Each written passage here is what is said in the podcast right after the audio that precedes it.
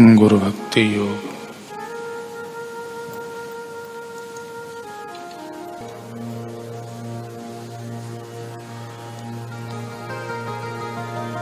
गुरु दृष्टि स्पर्श विचार या शब्द के द्वारा शिष्य में परिवर्तन कर सकते हैं।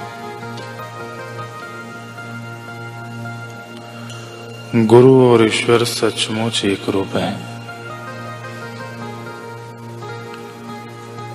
गुरु इस दुनिया में ईश्वर के सच्चे प्रतिनिधि हैं। गुरु आपके लिए इलेक्ट्रिक लिफ्ट है। वे आपको पूर्णता के शिखर पर पहुंचाएँगे। गुरु के प्रति निस्वार्थ एवं भक्ति भाव पूर्वक सेवा, यह पूजा, भक्ति, प्रार्थना और ध्यान है।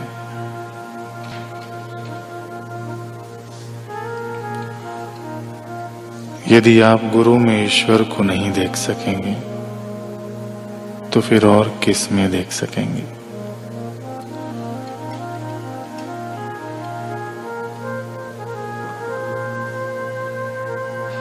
अपने मित्रों आदर्शों तथा गुरु या आध्यात्मिक आचार्य के प्रति वफादार एवं सन्निष्ठ रहो।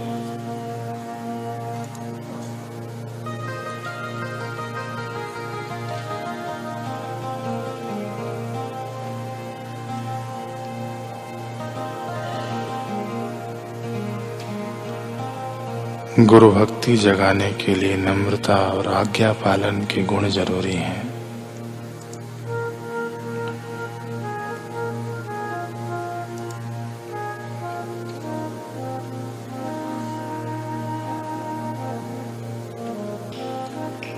भाई मर्दाना गुरु नानक देव जी के बचपन के मित्र थे।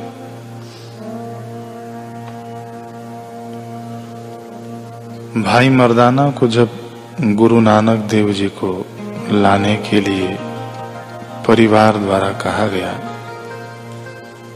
कि जाओ, उनको मना कर वापस ले आओ तो भाई मर्दाना गुरु नानक देव जी को मनाने के लिए गए कि घर वापस आ जाएँ। लेकिन भाई मर्दाना गुरु नानक देव जी से मिलने के बाद वापस न आए। उनके चरणों में ही अपने को सौंप दिया।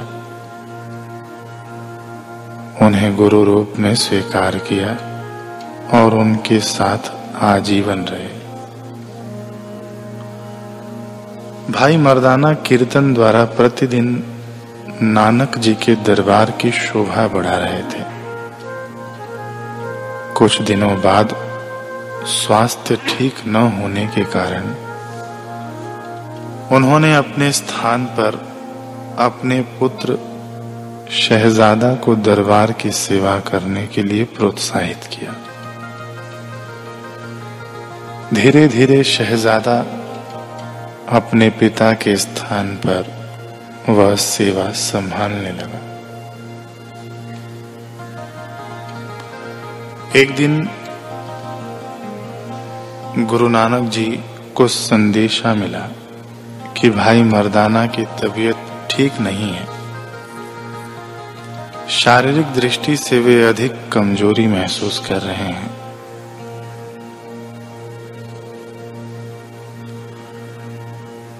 गुरु नानक देव जी उन्हें देखने उनके घर पहुँचे। मर्दाना ने कहा, गुरुदेव अब मेरा अंतिम समय बहुत करीब आ गया है। नानक जी ने कहा, हर व्यक्ति को अपना स्थूल शरीर त्याग कर, इस संसार को छोड़कर जाना ही पड़ता है। यह तो प्रकृति का नियम है, जिसे कोई बदल नहीं सकता। किंतु भावनात्मक स्तर पर मर्दाना, तुम हमेशा हमारे साथ रहोगे, कभी हमसे बिछड़ नहीं सकते।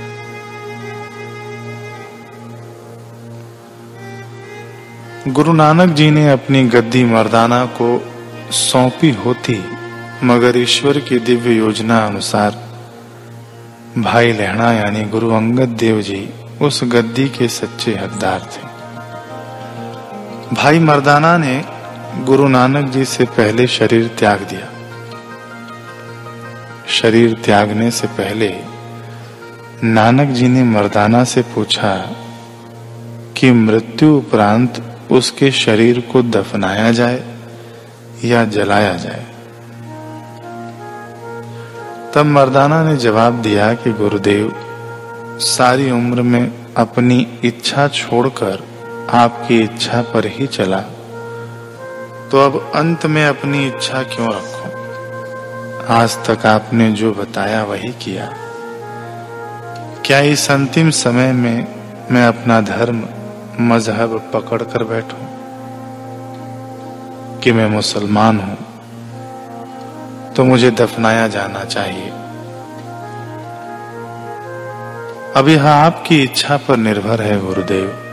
आप अगर शरीर को जलाना चाहते हैं तो जलवा देना। दफनाना चाहते हैं तो दफनाएँ आप जैसा चाहें वैसा करें। भाई मर्दाना एक सतशिष्य थे। उन्होंने अपने जीवन को गुरु चरणों में संवारा। उन्होंने अपने मैं को कभी स्थान ही नहीं दिया। सदैव गुरु की आज्ञा ही उनके जीवन संगनी बनी रही। अपनी बुद्धि की जाल में वे न उलझते थे।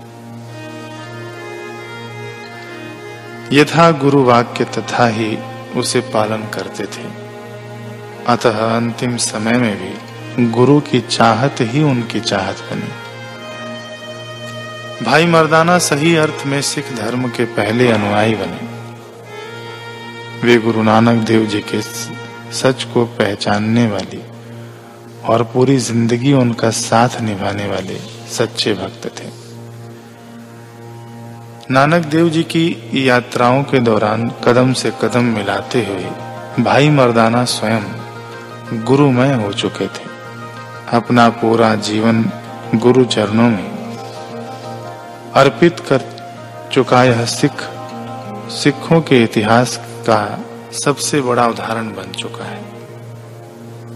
भाई मर्दाना के जीवन का एक प्रसंग कि गुरु नानक देव जी ने कैसी परीक्षा ली।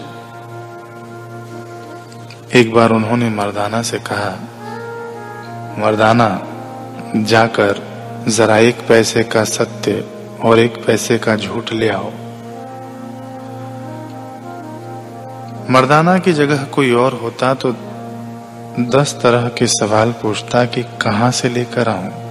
कैसे लेकर आऊँ, किससे मांगू? भला झूठ और सत्य भी बाज़ार में मिलते हैं क्या? लेकिन मर्दाना मर्दाना ने ऐसा न किया। तुरंत एक पैसे का सत्य और एक पैसे का झूठ लाने के लिए बाज़ार की ओर निकल पड़े। और रास्ते में जितनी दुकानें मिली, सबसे जा जाकर एक पैसे का सत्य और एक पैसे का झूठ सबसे मांगते। कैसी अद्भुत गुरु वचनों में निष्ठा। बुद्धि की जाल में गुरु आज्ञा को न उलझाते थे। अपने मन को न उलझाते थे। जैसे गुरु ने कह दिया, वैसे ही चल पड़े। भाई मर्दाना के बाद अब गुरु नानक देव जी को एक शिष्य की तलाश थी, जो हर दृष्टि से गुरु गद्दी का हकदार बन सके।